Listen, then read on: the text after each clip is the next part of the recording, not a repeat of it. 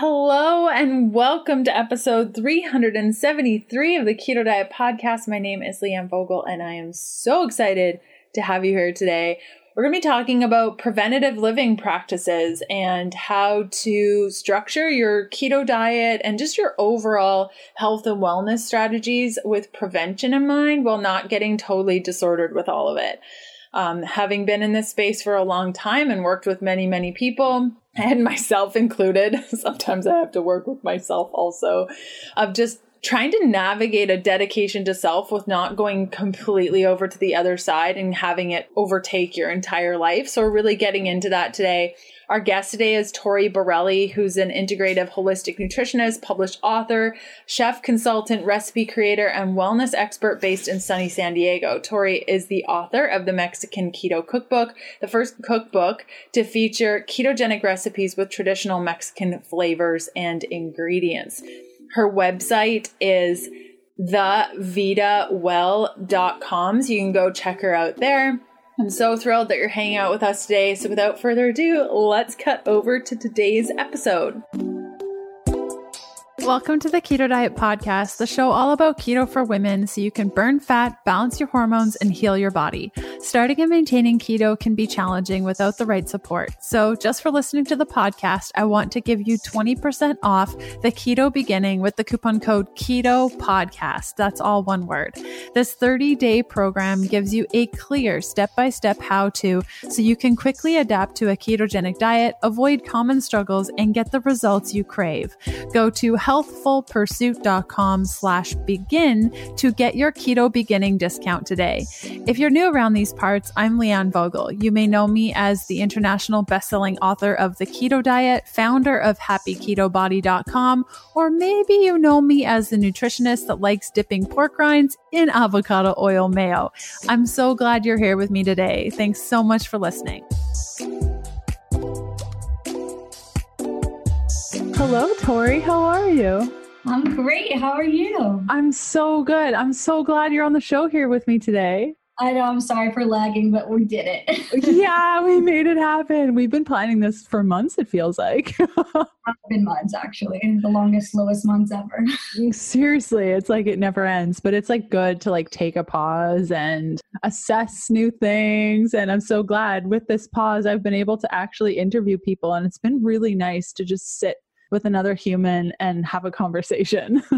Yeah, I honestly, I mean, I've done a couple podcasts, and you know, your the format that you had before was I was a little bit intimidated to do it by myself, just because I felt like I couldn't be as engaging as like people would want to listen. Like people want real time, so I'm glad this worked out. me too. Me too. Um, okay, so I have to know first off for people that don't know who you are. I'd love for you to share um, the ins and outs. I know I shared your official bio, but I always like people to introduce themselves too, and I love to know how you found keto because I love hearing like people's keto origin stories. Okay. So I it's interesting because like as a nutritionist, like you I mean uh, personally because of my just health struggles and battles and things that I've just always am looking for the next thing or what's going to make me feel better and I'm the kind of person that I will never tell anybody to do something unless I've done it.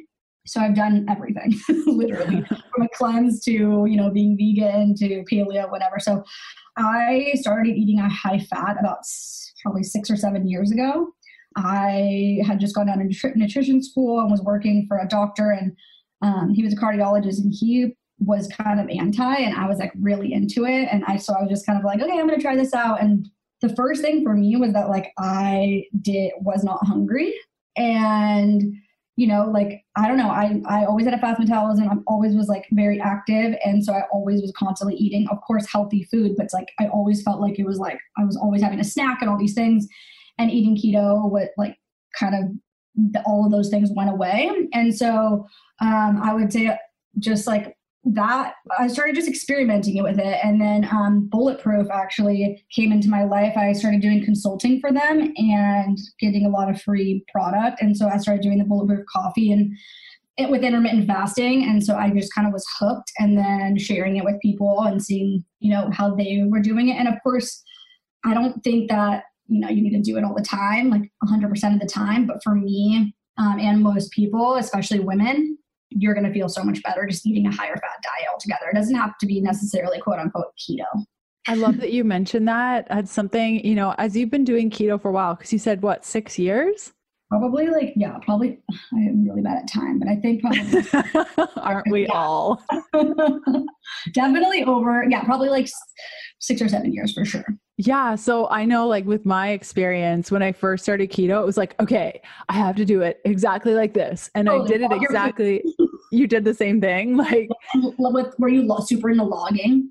yeah, like logging everything, tracking everything, weighing everything. And it made me go crazy. Like I was insane about, I remember having a complete meltdown because I had weighed my broccoli, but I couldn't remember if I weighed it before I cut it or I weighed it before I wet it. Like I cleaned it and then I was worried and I had a complete anxiety attack. I'm actually glad that you said that because um, I I know that I'm probably jumping way ahead right now, but like in my book, in the beginning i write about you know logging your food and how it had such a mental it was a mental crutch for me and it really kind of made me obsessed with food and i mean obsessed with food in a negative way and like weighing and, and calculating and logging. Like i do think that for some of my clients like, they have no idea where calories are coming from and so logging is like a very eye-opening thing. But for preventative living and just for overall like healthy eating logging your food is is kind of i mean is very um like a struggle for the mind and, and, stressful. And so I write about that in my book, and that's why I didn't include nutritional analysis for all the recipes. Like I specifically did it for a reason. And I had people be so mean to me and give me one stars on Amazon because I didn't include nutritional um, analysis on my recipes. And it was super hard for me because it like really hurt my feelings, but I it's real. Like it's a real thing that like if you really need to download an app, download a free app and do it for a while. But it's not something that I like think that is very um necessary for long-term health so Yes, I know that I sat in front of the manuscript for my first book and my second book. Like, should I include the nutrition information? Should I mm. not? I mean, I had nightmares about it. Like, if I do, then I'm feeding into the system. Oh. If I don't, people will be angry. And it's like, when used properly, I totally get it. If you're first starting keto and you're new to all this and you're like, yeah. I just need a template, 100% to know the numbers is helpful. But it's like the obsession that comes for addictive personality humans and just those with maybe a goal to lose weight and they're listening to all this feedback on people, it can get out of hand.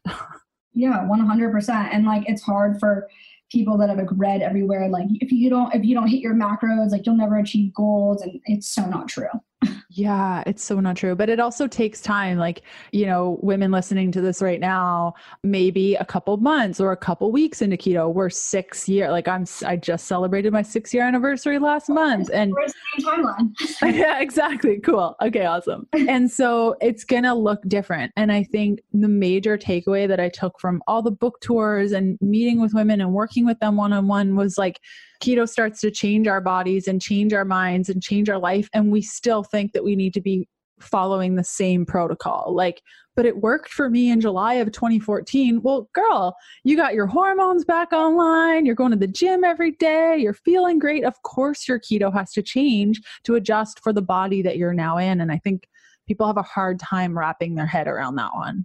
Oh yeah i, I 100% agree and and that's the thing with everything right? Like the beginning it's a learning it's like a, there's a learning process and you have to figure out what works for you. And you know it's not just bacon wrapped in butter. And that's a big misconception as well that that once you kind of figure out okay like I love these vegetables with this and and you know this is a great way for me to keep my my macros at the level that I want at the level feeling the best. But again like especially women for me like I was super active um, when I was really strict doing strict keto quote unquote. And like I needed to hit specific macros, but then during my cycle, I, it would totally throw me for a loop and I would feel starving and I would just have all this like negative self talk and all this stuff. And so I felt I'm going to do a little bit more carbs. And now knowing what I know, like I always, and I don't know if you do this with your clients or did this with your clients, but had them eat a little bit more, especially women during their, their, their cycle, have a little bit more carbs and um, they, they feel better altogether. Um, the men don't need it as much, but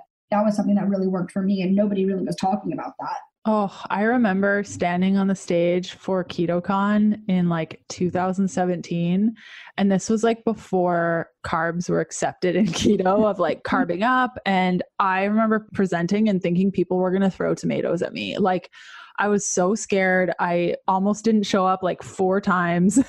oh. Because it's scary, you know, like when That's you put yourself out there in that way. And I'd love to know what your experience was through that transition of like you've started keto, you're tracking everything. Um, and then at what point did you just decide, I'm going to jump off and do my own thing? Was it like a progressive thing? And what did it feel like? I'd love to know like what made you shift and and realize things needed to adjust itself.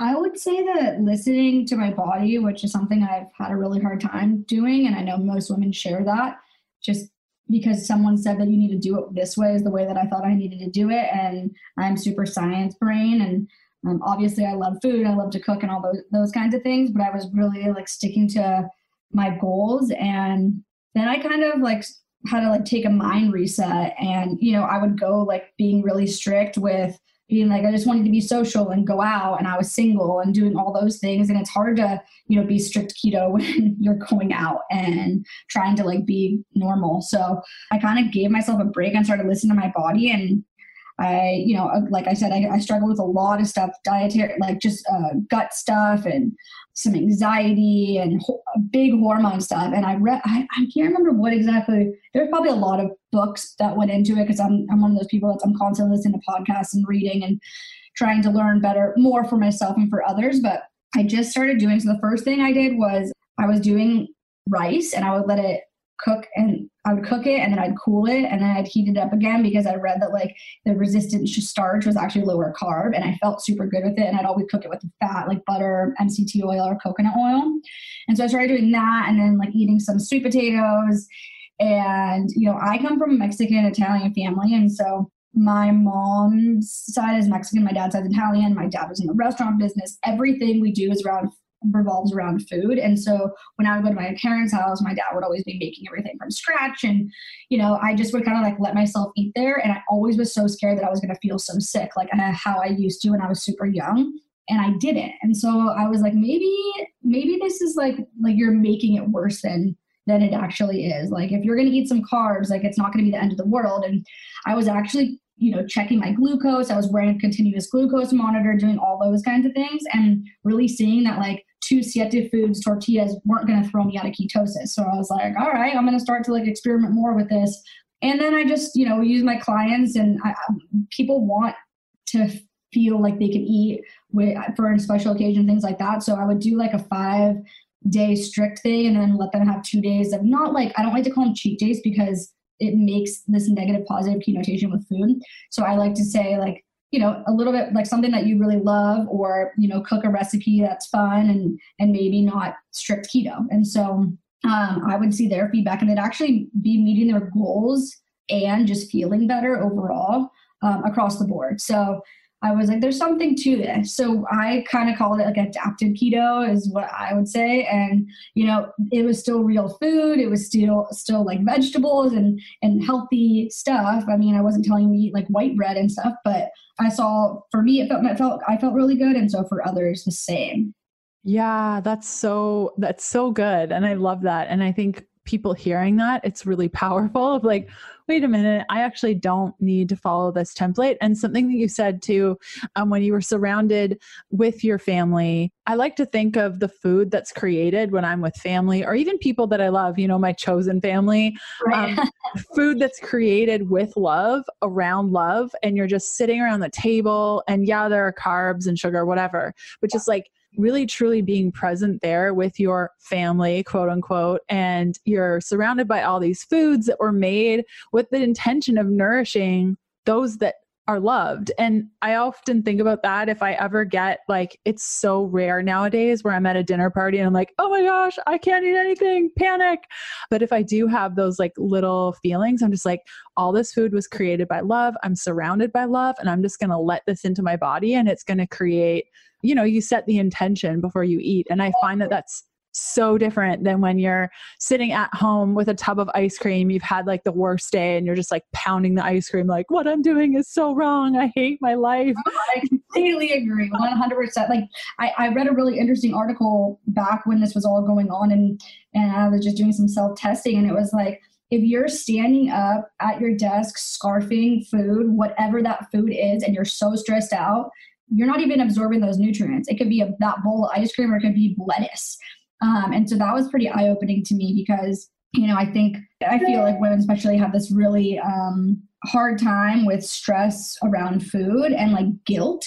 And I always tell people, I'm like, if you're gonna feel guilty for eating that pizza pizza, don't even bother. Like, be like, thank your body for, you know, for being able to like feel that yummy taste when you when you know you you are chewing that piece of pizza because you deserve it. And um, when you can wrap your head around that then then i really do believe that like what you're saying like the love that is being put in the food will go into your body. And i know that kind of sounds hippy dippy but it's it's so so true. And it makes you feel so much better afterwards too like momentously better, like mm-hmm. so much better. And so now, you know, as a recovering human that had bulimia and anorexia and all the things, when I sit down with what I would have considered to be like binge food in the past, and I really just sit with it and I like look at it and I get present and I make a beautiful plate around it and I just sit there and like really enjoy it. I find I don't eat as much because I'm fully present and I'm not feeling the shame and guilt around the food that I'm eating. Because then, you know, like if you feel shame and guilt, you're just going to want to eat more because you say you're oh. never going to be able to have it again because this is the last time I'm going to eat pizza. I yes. swear. Ugh. I know. And I mean, I was the same as you. Like, I lived so many years, probably 15 years, where I was like, oh, I don't eat, I'm gluten free, I'm dairy free, I'm egg free, I'm nut free, I'm grain free, I'm, you know, and, and it was like, you know, it, it really like affected my mental state because mm-hmm. people would be like, you're making that up, or that's not a real thing, or, you know, and I was doing gluten free before gluten free was even like a thing, you know, and, and it was really, really a struggle because I didn't feel like I ever was normal. Mm-hmm. And so transitioning out of that and being able to share that with people that are really struggling with gut stuff that, you know, they do a food allergy panel and it says they're allergic to everything. And I'm like, okay, that's, that's, let's, let's talk about this. So being as hard as both of us, you know, had those, those experiences, I think it's really, I try to think about it as like those, I've had those experiences so that I can help others now. Completely. And I think dedicating one's purpose of like i just want to help others. That was my biggest thing through writing books and programs and everything is like i just want to help one woman that's struggling like i did to not struggle like i did.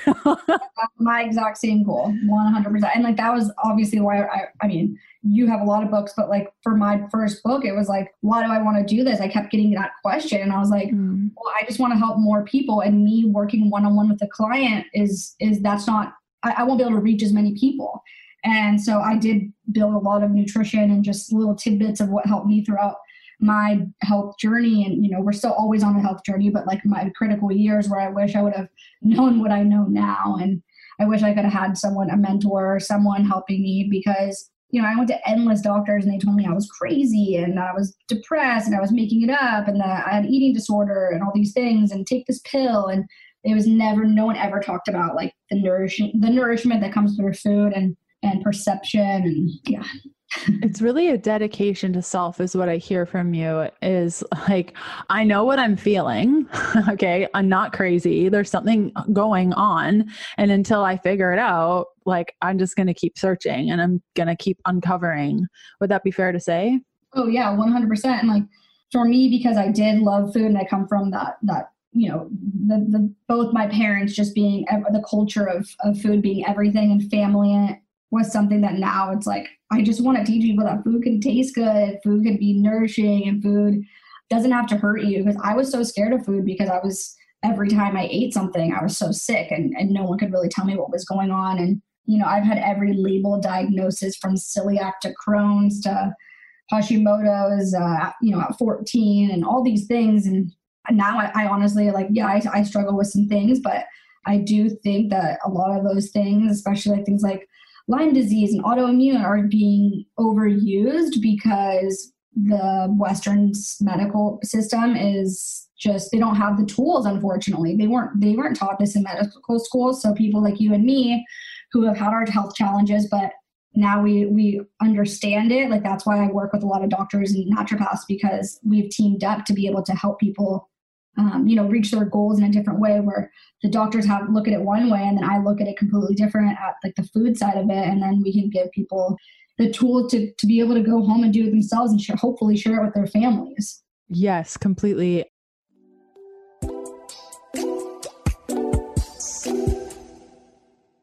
You're here because you want to get a handle on your health. And if you've been keto for any amount of time, you know that glucose management is the key to burning fat. If there's too much glucose partying out in your body, it makes it that much more challenging to burn fat and generate ketones. Wearing a continuous glucose monitor, aka CGM, is the key to unlocking what's going on in your body minute to minute. You'd be amazed at how many foods you thought would have no effect on your blood sugar actually do. I was blown away at how volatile my glucose was when I first applied a CGM in 2020. I thought my diet was perfect. By seeing your glucose mapped out moment by moment, you get to see how stress, activity, and food choices make a direct impact on your health and how you feel. CGM is the number one tool I use with my clients when they're needing motivation to clean up their diet. There's nothing quite like seeing in real time what the food you just ate is doing to your body. Daily, I make better choices because I'm wearing a CGM. I started using the NutriSense CGM program in February 2022, and I've been really impressed with how easy it is to use this app. You apply the CGM to your arm, I swear it doesn't hurt, and then connect it to the NutriSense app to show you way more than your glucose level. The app displays your peak, how high your glucose spiked after the meal, stability, how much of a jump your glucose took recovery, whether or not you recovered to your pre meal glucose number, delta, the difference between your glucose before the meal and after the meal. And all of this data is summed up with a meal by meal and final daily score so you can track your progress day by day. I could go on and on and on and on about this app, but it's probably better if you just go to nutrisense.io slash KDP and use the code KDP to get 30 $30 off any subscription plan to the CGM program. And your purchase comes with one month of free support from a registered dietitian. Step by step, they show you how to track your data, understand your glucose trends, log meals, see the macro breakdown, and so much more. That's Nutrisense io slash KDP and use the code KDP for $30 off. You mentioned health issues. I'd love to get into what those were like you said that you were so sick and um, in pain and i'd love to kind of set the tone because i'd also love to pick your brain on inflammation and anti-inflammation and how that all ties into low carb but i think it's helpful for us to know kind of what your symptoms were um, and how this anti-inflammation or anti-inflammatory rather protocol really helped yeah so um, it actually started from being a baby but uh, I didn't really put any of that together until my later years, but I was a super colicky baby. Um, you know, people just say that that's normal for babies, which it's not. Um, and then I just always kind of had con- dealt with constipation and digestion issues. And obviously, when you're a little girl, it's like really embarrassing to tell people that you haven't went to the bathroom. You know, my my Mexican Catholic mom, like you don't really talk about those things out loud, and so I kind of just would be like, I would go like seven to ten days without going to the bathroom, and I was really thin, but I was playing really high level soccer from the age of like 13.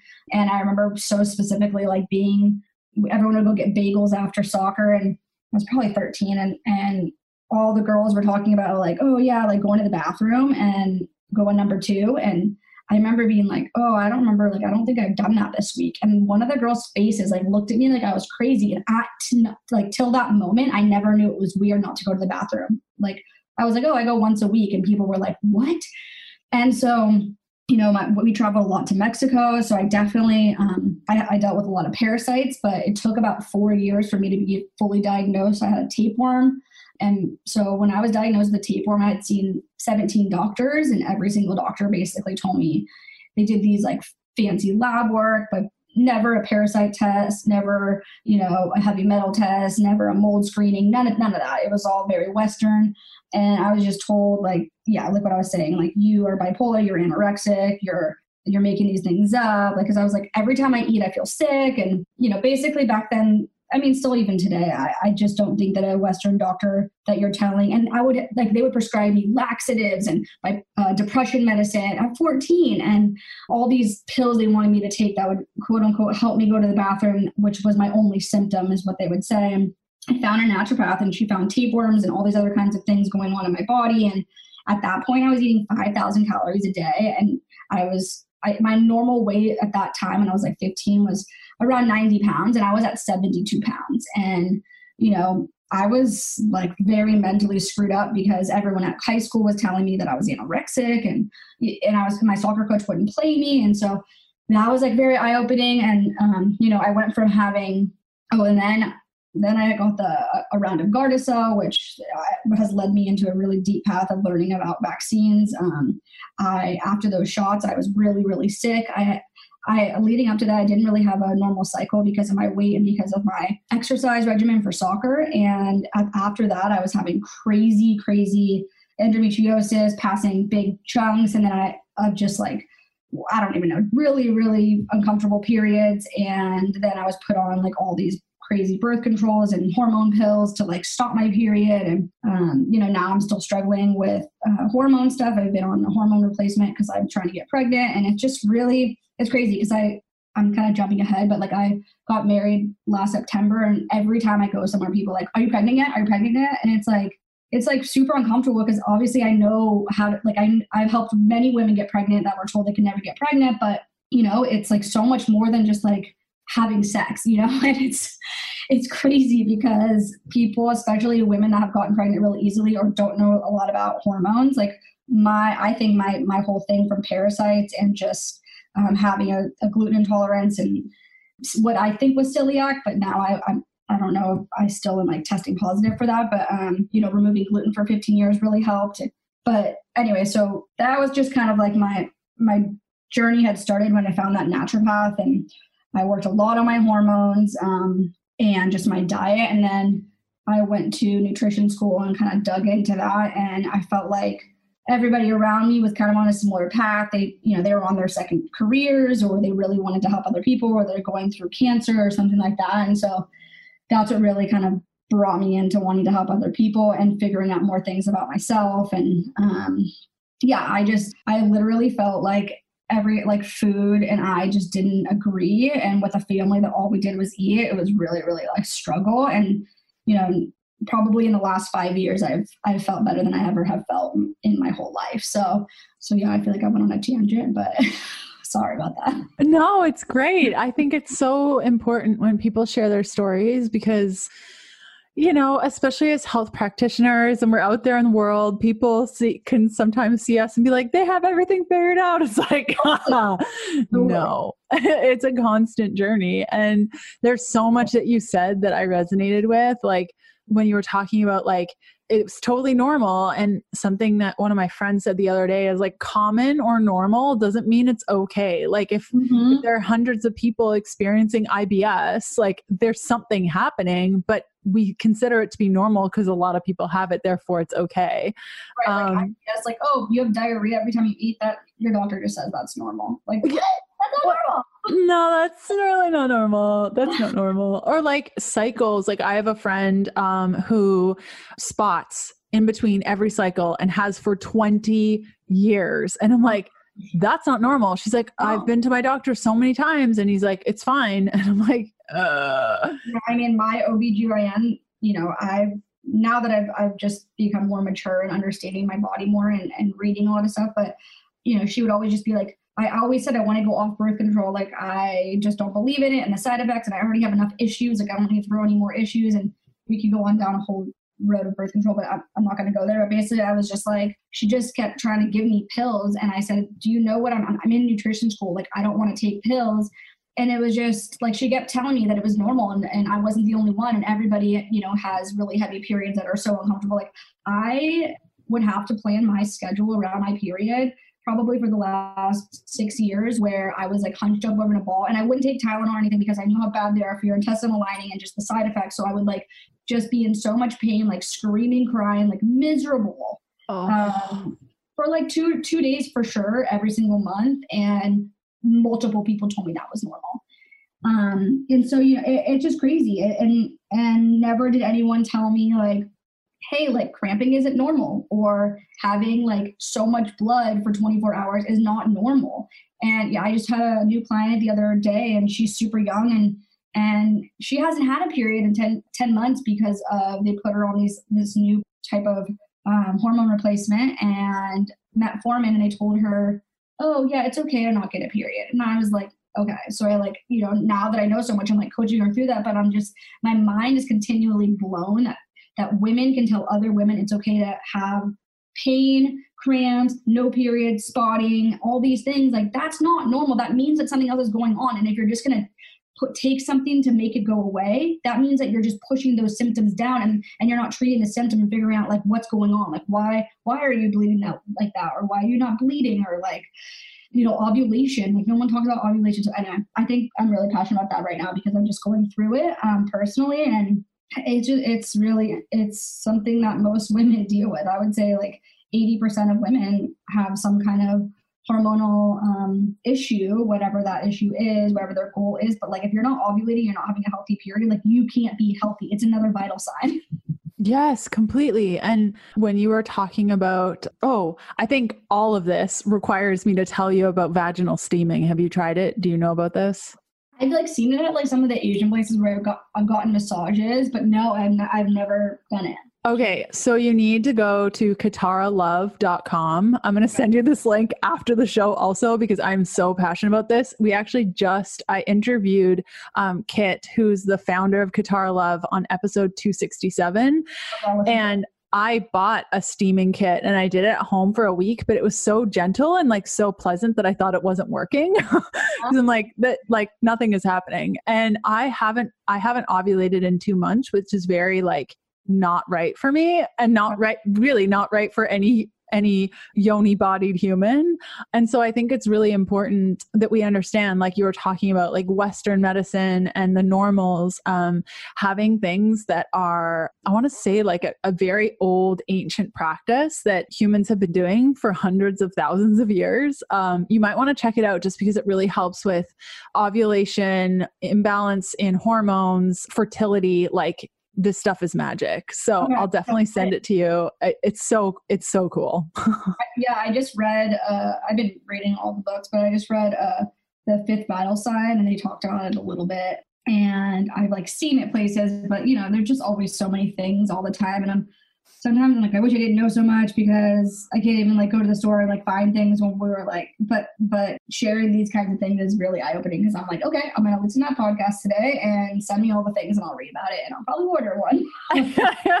right. And I've actually switched from the classic seat just to a bowl because I found the seat actually really uncomfortable. okay.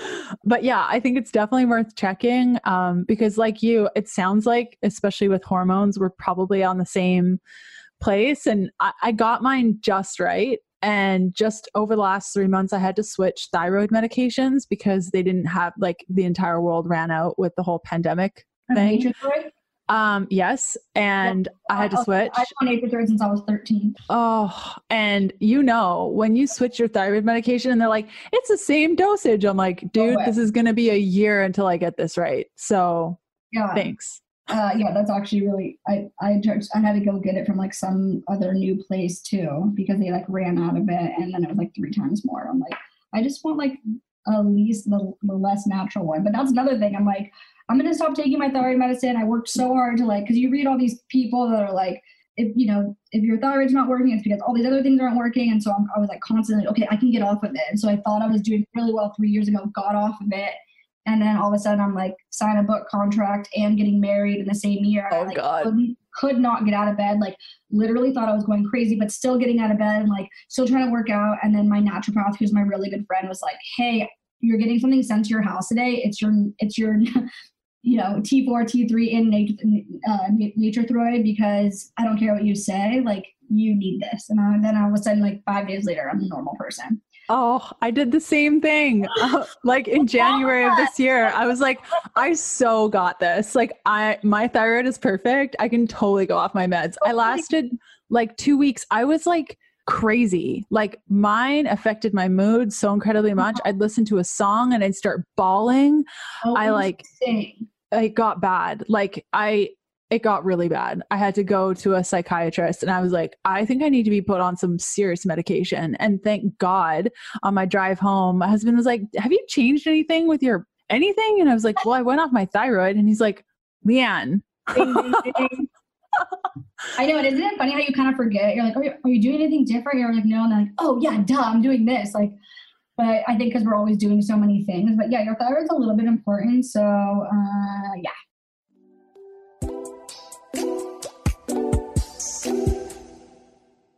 A while back, we received a question on the podcast about keto bars and how easy it is to eat two, three, or four bars in one sitting.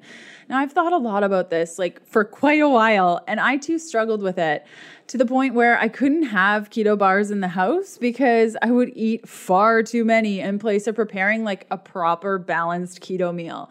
There's some days where a take along with you bar is convenient and at times absolutely necessary. So I started looking for an alternative, something more balanced and a bar that would deliver nutrients, not just a balance of macros, where my body would be satiated by one and not in search of more and more and more. Like I think one time I had had six keto bars in one sitting and I didn't feel so good after. And then I found that very bar. So here are the ingredients in the new bar that I'm now eating, only one of at, at each sitting organic cashew butter, organic tapioca fiber syrup, 100% grass fed bone broth protein, organic dried apples, organic dates, organic pumpkin seeds, organic superfood blend, which includes organic kale, organic broccoli, organic spinach, organic acerola, organic wild blueberry, organic spirulina, organic ginger, organic turmeric, organic sunflower lecithin, organic cinnamon, organic flavors, Himalayan pink sea salt, organic rosemary extract, and monk fruit extract. Now, this is made with certified organic. If you didn't catch that, organic, antioxidant rich superfoods, cold press, gluten free, grain free, soy free, non GMO, contains healthy proteins, fats, and vital nutrients, no added sugars, artificial sweeteners, or sugar alcohols. It's very low in natural sugars at four grams or less, depending on the flavor, and it's whole food based. Now, this bar is from Paleo Valley. They call it the superfood bar, and I'm happy to report I eat one and I'm satiated and I move on. No more bar binges. Now, this is huge, huge, huge, huge for me. Head on over to paleovalley.com, load up your cart with superfood bars and whatever else you find that tickles your fancy. Enter the code KETO at checkout and receive 15% off your first order. Again, that's paleovalley.com and use the code KETO for 15% off your first order. It's so important. And I, I really want to touch on this too, because I actually just had coffee with a friend last week who was diagnosed with Hashimoto's three years ago, and she refuses to go on medication because she doesn't want to be on medication. And I hear this a lot. And although I'm all for healing your body using herbs and vaginal steaming and like literally anything, but sometimes medication is just needed. And I, I really want to drive that home, at least on There's my a time and place for it, right? Like there is a time and a place for it, and and and I tell people this about the thyroid, like don't feel because I used to feel super guilty, like why isn't my working and like what am I doing wrong? But we have so there's so many things in our environment and in our homes and in our food systems that we cannot control. Like as much as I am super controlling about everything that I put in my body most of the time, you can't control it all the time. And so sometimes you need a little help. And that's why like Western medicine is very crucial. And there's obviously things that you can try to do. Like I've tried all the thyroid support known to man. I'm also super anemic and have never been able to get rid of my red blood cell count up no matter how much liver I eat, even though I really believe in eating organ meats. But you know, and the thyroid medicine is is huge. So I'm all with you. Like I would tell people to get on it because it's going to change not just your life, but like your day to day struggles will probably feel a lot better. Oh, it's night and day. I am also really anemic. How's your vitamin D? Do you have a hard time getting that up too? It definitely is like I take way more than I even tell my patients to take, and they uh, mine is like like I actually just did labs last week after six months of doing some hormone stuff, and it was only at 54, and I take 10,000 IU's a day. Dude, mine's at 32 and I have not oh. been able to raise it in 5 years. I do a shot every every week at 20,000 IUs. Oh, you need more than that. I think it's 20 or is it 50? I get really confused. I would take like, I, would I think take it's 50 and take like 10,000 a day and see if you can get it up cuz 30 like that really that really can compromise your immune system and with all this crazy stuff going on. Vitamin D. Did you did you hear um, Dr. Rhonda Patrick? Do you listen to her? She's a I do. Yeah. So did you listen to the uh, podcast she did? I think it was with Joe Rogan. Um, she's actually from San Diego, she like is friends with my husband through surfing. But um, she talked about vitamin D levels and they were talking about how, you know, Mexican, Latinos, African Americans, how they were getting really hit hard by COVID. And like they were saying, oh, yeah, socioeconomic stuff, which obviously, uh. but it all one thing that she said was in common across the whole board of people with darker skin because you have less melanin because you absorb um, when you're in the sun you absorb less vitamin d and oh no, because you have more melanin because your skin's darker, you absorb less vitamin D. So across the board, they all had very low levels of vitamin D. Isn't yes. interesting? So fascinating. I love so that. I have everyone on vitamin D. I mean, I know there's a lot of stuff you can take right now, and um, with with COVID going on, but vitamin D is is something that everybody should be taking and should be looking at. And that's one thing I say. Like a Western doctor would be like, "Oh, you're fine, you're fine," and then like when I look at it, I'm like, "You're not fine," you know. So um, it's good to just be aware of those things. But yeah, anemia is is something I was born with, and my dad's whole Italian side of the family has thalassemia. So uh, I've had like injectables. I've done I've drank like the Floradix, done the red blood cell builder, all that. And the only thing that really makes me feel better is eating um, organ meats and making sure that I'm on my B vitamins. Yeah, same.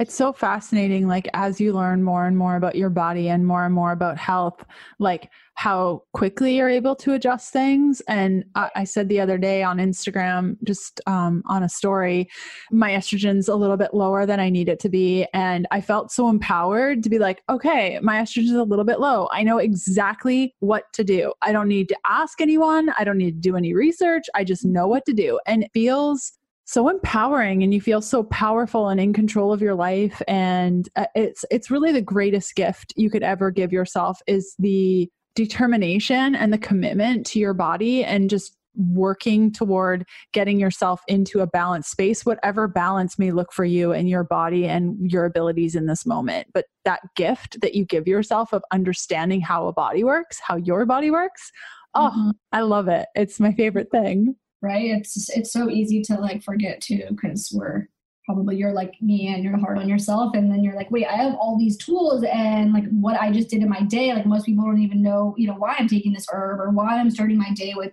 this specific drink or you know why i'm adding this mineral to my soup or whatever it is like there there's so many tools that we've been able to learn through our health struggles and it's pretty it's pretty awesome yeah we're so we're, we're definitely like blessed in that way where now I'm going to be vaginal steaming thinking of you. Yeah. it's not something you hear every day. okay, so we've chatted a lot about nutrients and food. I'd love to like pick your brain on like the preventative living piece of, you know, cookware to cooking temperatures. Like my family's so bad with that. Like just burn the shit out of a steak and you're like, "No." Yeah, so it's interesting that you said that. Well, I thought you were going to say burn the shit out of the pan, but uh, like I, I went to a friend's house recently and she's like, great. They're just, they do anything I say. They're like my best clients, even though they're just my friends, but they're like, you know, you know, when you feel good, people are like, are like, oh my God, like you said this and I did it. It's like, wow, someone's listening. Like that's awesome.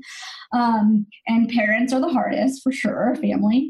Uh, but you know, people just don't make a connection with like cookware. And if you're using an aluminum pan, I mean, look at the rate of, of Alzheimer's and brain issues, brain fog, you know, cognitive issues that we're experiencing from ADD with a little kid to all the way to Alzheimer's. So aluminum, Teflon, all of those things get go right into your food. They leach right into whatever you're touching. Plus, so so often do I see people using cookware that has scratches in it, which is crazy. Uh, I actually have like a whole blog post on cookware, but just you know and right now it's like i guess this month is supposed to be like plastic free month which every day should be plastic free month especially with women with hormonal issues uh, both of us you know plastics are, are hormone disruptors. So uh, remove plastic try to use it as, as little as you can not only just for us but for the environment. I love just you know using mason jars using glass tupperwares that you can now get like everywhere and they're totally affordable I love stasher bags, which are silicone bags. I don't cook with them. I know you can, but I'm still a little sketched out by silicone going in my food. Uh, but I love storing stuff in them and freezing stuff in them. And I use cast iron, and then I have a couple like European ceramic um, dishes. But the thing with ceramic, sometimes they have like a Teflon lining. So if you're gonna buy something ceramic, just read like go on their website and read about it and make sure they don't have anything because sometimes they, they need the coating. But if you're using a well like seasoned cast iron, it's pretty much my go-to. What about you? I'm all for. Uh, so I live on a boat, so it's a little bit different because what? cast iron ruins. Like you can't have a cast iron on the ocean. like uh, you have to like season it five times a day. Well, yeah, it just doesn't work. So for oven stuff, I have all stainless steel. I hope that's good. I yeah. did research on it and it looked pretty good and it doesn't rust because rust is a really big problem and we consume a lot of rust on the boat. Oh, yeah, yeah, um, and then for my pots and pans, um, they're ceramic, non Teflon coated pans, pots and pans. And like we, so the problem with living on a boat that I've come into contact with is there's no way to get water that hasn't been in plastic. Like all of our water is stored in a big plastic jug in the boat that's very clean. I sanitize it every six months. So it's like UV filtrated, reverse osmosis, remineralized water, blah, blah, but there's still the plastic piece. And my body has reacted to that. And so, eh, whatever. Like, I think also you need to like pick your battles and like, there's nothing I can do about this. Well, if you're not on a boat, you can be you can be a little more choosy with your water yeah, mm-hmm. I'm super underwater. We could talk about water for like a year, but I like the plastic, like just like not heating things in plastic and not cooking things in plastic and and storing things in plastic, especially for your kids. Like I see it all the time, and I'm just like, oh my gosh. Yeah.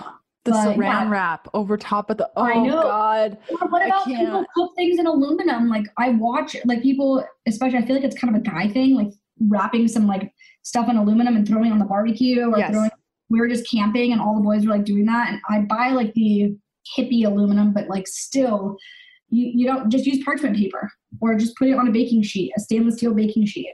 So, yes. Cookware. Okay, so preventative living to me is the biggest thing that I think most people overlook because nobody ever thinks it's going to happen to them. Obviously, we feel different because we've we've had the struggles already, but I mean, I, I can't even tell you how many, I probably get one or two cancer referrals a week. And once you've had cancer, you probably have a lot of other, or you usually have a lot of other things going on. So it's not just like, okay, we're to like help with your nutrition. I'm to look at your lab work and we're to go from there. It's like, whoa, whoa, whoa. Like we literally need to do all the labs and, you know, look at your home and what the toxic, what your toxic load is and all these things. So, I mean, I'm just constantly telling people like, don't you want to like if you don't have your health you have nothing you can't even have any fun you know like if you don't aren't healthy like it's it's it's life is really shitty sorry to say that but it's kind of true so um, don't wait until you're sick to make changes for you and your family um, i see so many sick little kids and it starts from what they're eating at home and you know the amount of sugar sugar is the the biggest thing that I, I, I feel like people just have no you know connection with. They're eating drinking these sugary drinks even though they're organic or whatever, and then so that's that's huge. Is just like being a little bit more cognitive of, of making healthy lifestyle choices now. I do not use, like to use the word diet or you know all these like food trends that are going on and you know that's something with my book that i was kind of struggling with the word keto on the cover because i think people think that keto is or people assume that keto is just like I said before, like fat, cheese wrapped in bacon, and that you have to log your food and you have to be super strict. And my whole book's philosophy is anti inflammatory living. So if you can, you know, every single day do a little bit more to reduce your inflammation, you are going to already be hacking that preventative living that I was talking about. So um, you mentioned earlier, like what have I done to reduce my inflammation? Um, and, and I just want to touch on inflammation really fast because I think people think like, oh, I'm not inflamed. And it's like, do you have eczema? Do you have, uh, you know, do you get bloated after eating? Do you have pain? Like all of those are inflammatory responses that's happening in the body. So just because, you know, you have perfect skin, but maybe you have diarrhea after eating, like that's inflammation. So I've never met a person that doesn't have inflammation. So if you can, and cancer, that's an inflammatory disease, right? So I think that, that people need to understand like, okay, we all have inflammation and how do we combat that?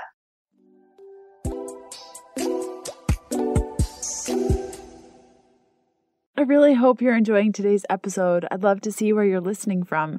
You can snap a pic and tag me at Leanne Vogel or leave a review for the show on your favorite podcast player. It helps me out tremendously. Okay, back to the good stuff. Yes, completely. How inflammation shows in my body is psoriasis. Any anytime I have just the slightest bit of corn, corn starch, any grains, I get psoriasis on the like crown of my scalp.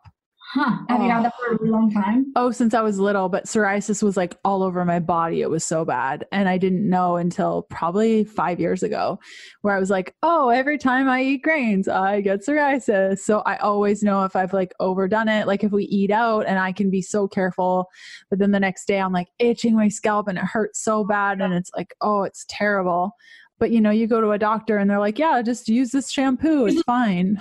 Yeah use this like horrible cream that has all these other side effects it's gonna like overtake your liver.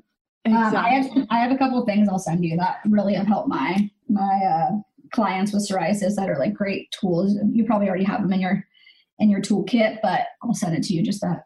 I will happily receive. I will happily receive. Um yeah, i so, so go ahead Go ahead. No, you go ahead. no, I was, I was just going to say the skin stuff to me is really interesting because a lot, so many people, especially women, have skin stuff and they never like your skin is your largest organ and women don't relate like things that are going on inside the body with the outside of the body which is super interesting and so like psoriasis or acne or maybe some rashes going on like that your skin is like you're deep like it's detoxing from the inside out. So there's something else going on inside like for you it's your your you know your digestion is affecting your skin.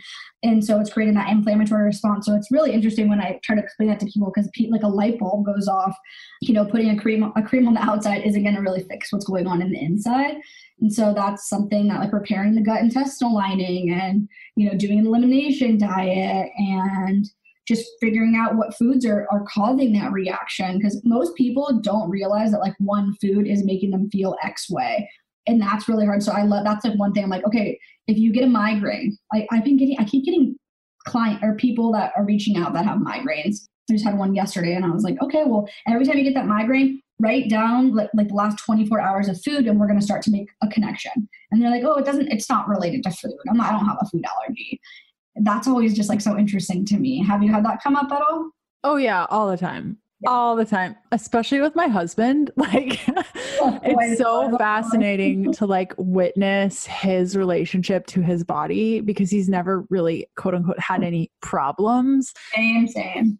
and to like watch, you know, like for uh, probably like the last couple weeks, he's been like having a lot of gastrointestinal issues. And I know that he's really sensitive to coffee. And I've told him this a bazillion times. And, you know, he'll stop with coffee and then he'll start again. And then he'll, you know, be running to the bathroom directly after drinking coffee. And I'm like, so how are you feeling? He's like, I'm fine. I'm like, yep. oh, okay. And I'm like, what about coffee? He's like, no, I'm not allergic to it. I'm like, okay, it, oh yeah okay sure you know like sometimes yeah i've had that. I've had family i've had clients i've had a lot of people just say well it can't possibly be food and i don't think it's it's not them thinking this it's like the medical community and improper training uh, like think of health class as a child and what we learned in health class like it was a total joke. the food pyramid just eat grains and exactly in canada it was something different we had a oh, pyramid for like the first couple years, but then we upgraded to something else, and I honestly couldn't tell you what it is. Uh, some other type of food pyramid. yeah, there were lots of grains and a lot of dairy. And so, yeah, just understanding what's what feels good in your body is so incredibly important and people don't make the connection and that's that's one of the reasons I got started with Healthful Pursuit and sharing what I did way back in two, when did I start the blog? 2008 of oh, like, oh, wow.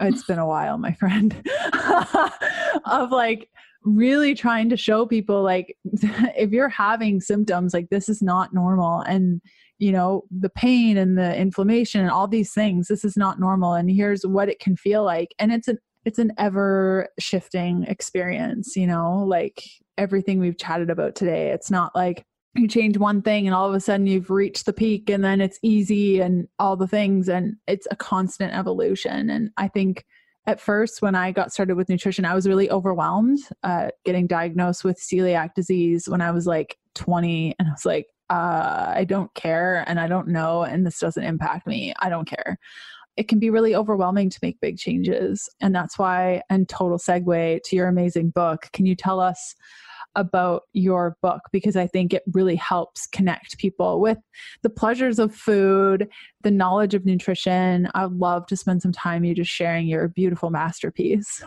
Thank you. Oh, yeah. You know, you know firsthand how hard a book is, and it's kind of like I mean, I don't have any kids, so it's kind of like my first child. So, so I said when I was reading those Amazon reviews, it was like a knife in my chest. But, um, you know, I wrote this book because I love to eat. I love food. I love everything that has to do with food. Like we talked about, just family and friends, and you know, just creating something that you love that you could share. And you know, Mexican food is across the board. I think something that everybody loves, and it's actually ancestral. Like if you look at what Mexicans were eating for the last couple hundred years, it actually is pretty keto. So wild fish and game and just lots of veggies from the garden, lard, um, butter, things like that, and you know tortillas and beans and grains. That's kind of like a new age thing. It's more of a Americanized. Like a lot of the Mexican food you see in America is definitely not what they're eating. Uh, unfortunately, now because of the United States, we've really poured over our bad habits to over the border and created this sugar laden, carb heavy diet. And so I really I worked with a lot of people with diabetes and obesity. I worked in uh, you know a place where we only saw people that were really struggling with metabolic syndrome um, and just I kept seeing a common theme. Like I would see 30 to 40 people in a day for nutrition, and they would see the cardiologist and the doctor, and then they'd see me. And I kept seeing the same thing. Like people didn't know what to eat. It was so overwhelming. And so my whole goal of my book was to make food attainable, make people be able to understand like where inflammatory foods come from and what that means, you know, how to make tasty, delicious food really simple. And then you can kind of create your own from that.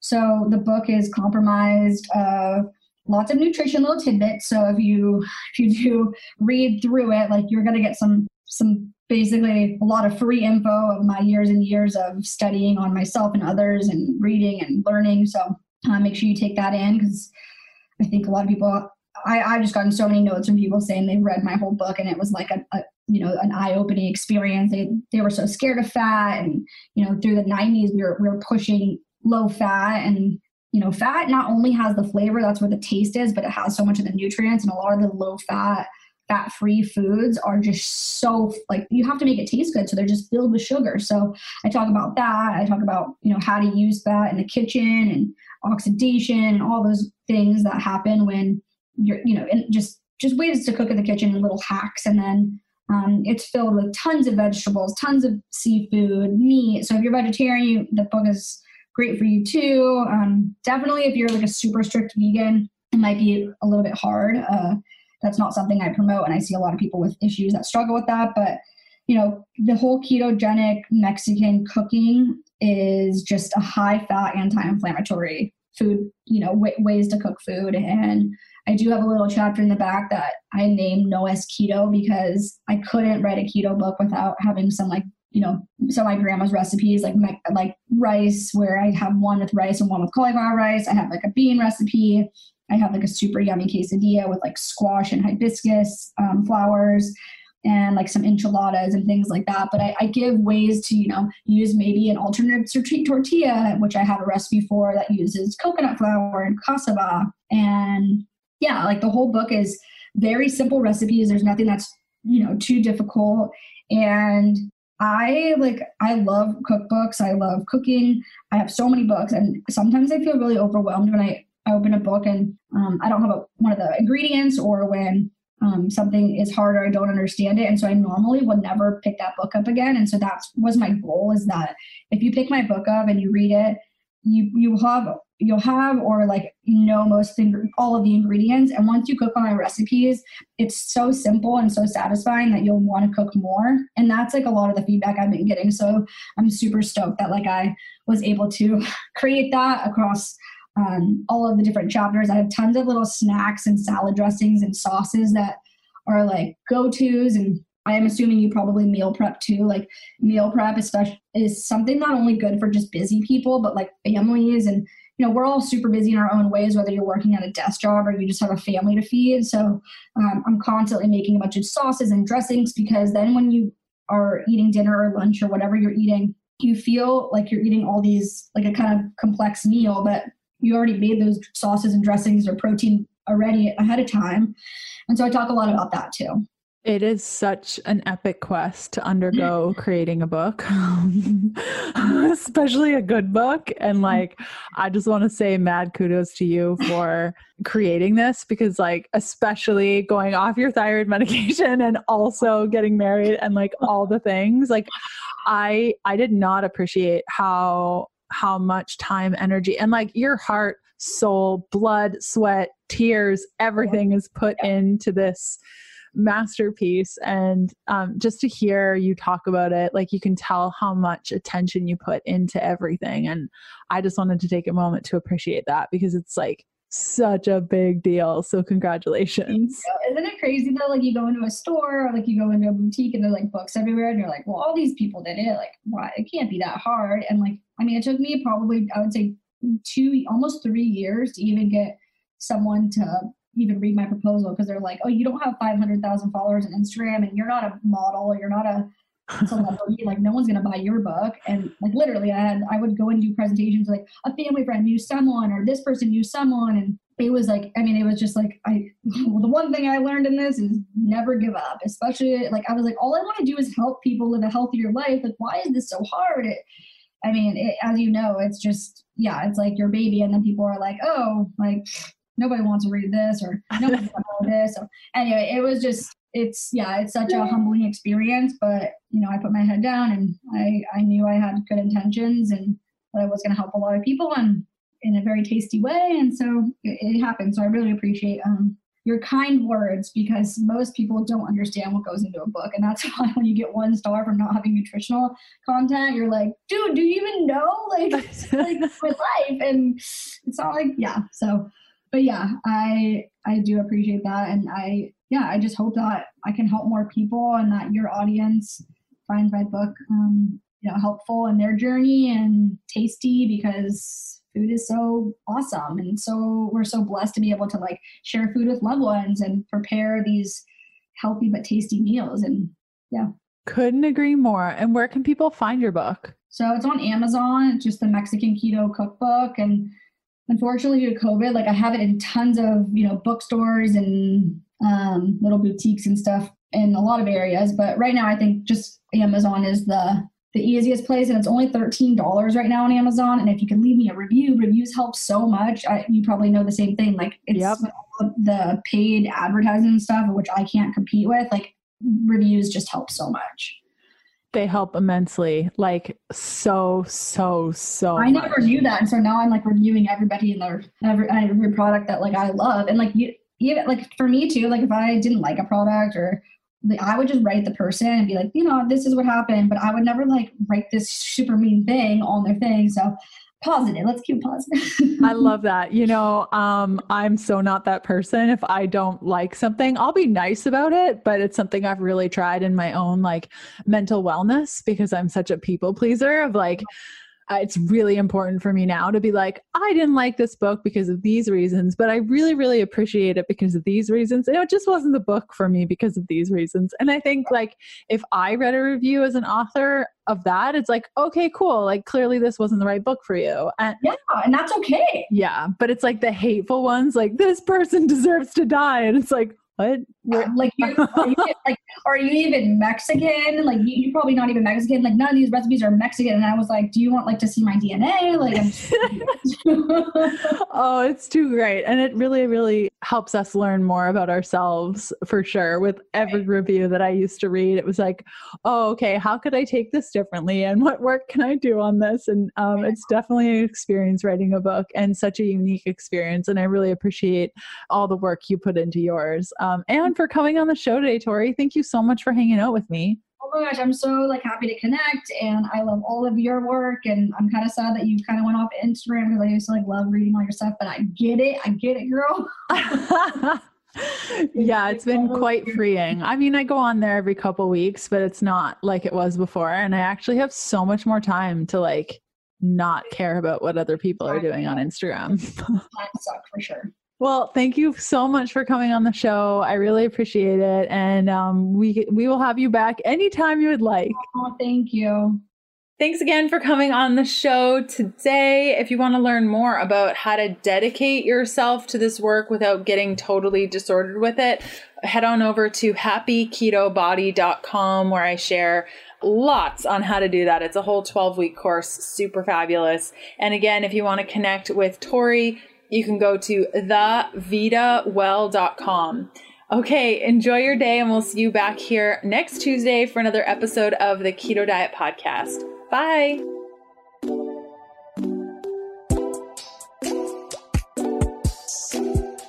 Thanks for listening to the Keto Diet Podcast. Join us again in a couple of days to discover more keto for women secrets for your fat fueled life. Music for the Keto Diet podcast provided by Yechi. Follow Jacob on Instagram at Yechi underscore official and on Spotify as Yechi. That's Y E C H I. The Keto Diet podcast, including show notes and links, provides information in respect to healthy living, recipes, nutrition, and diet, and is intended for informational purposes only. The information provided is not a substitute for medical advice, diagnosis, or treatment, nor is it to be construed as such. We cannot guarantee that the information provided on the Keto Diet podcast reflects the most up to date medical research. Information is provided without any representations or warranties of any kind. Please consult a qualified physician for medical medical advice and always seek the advice of a qualified healthcare provider with any questions you may have regarding your health and nutrition program.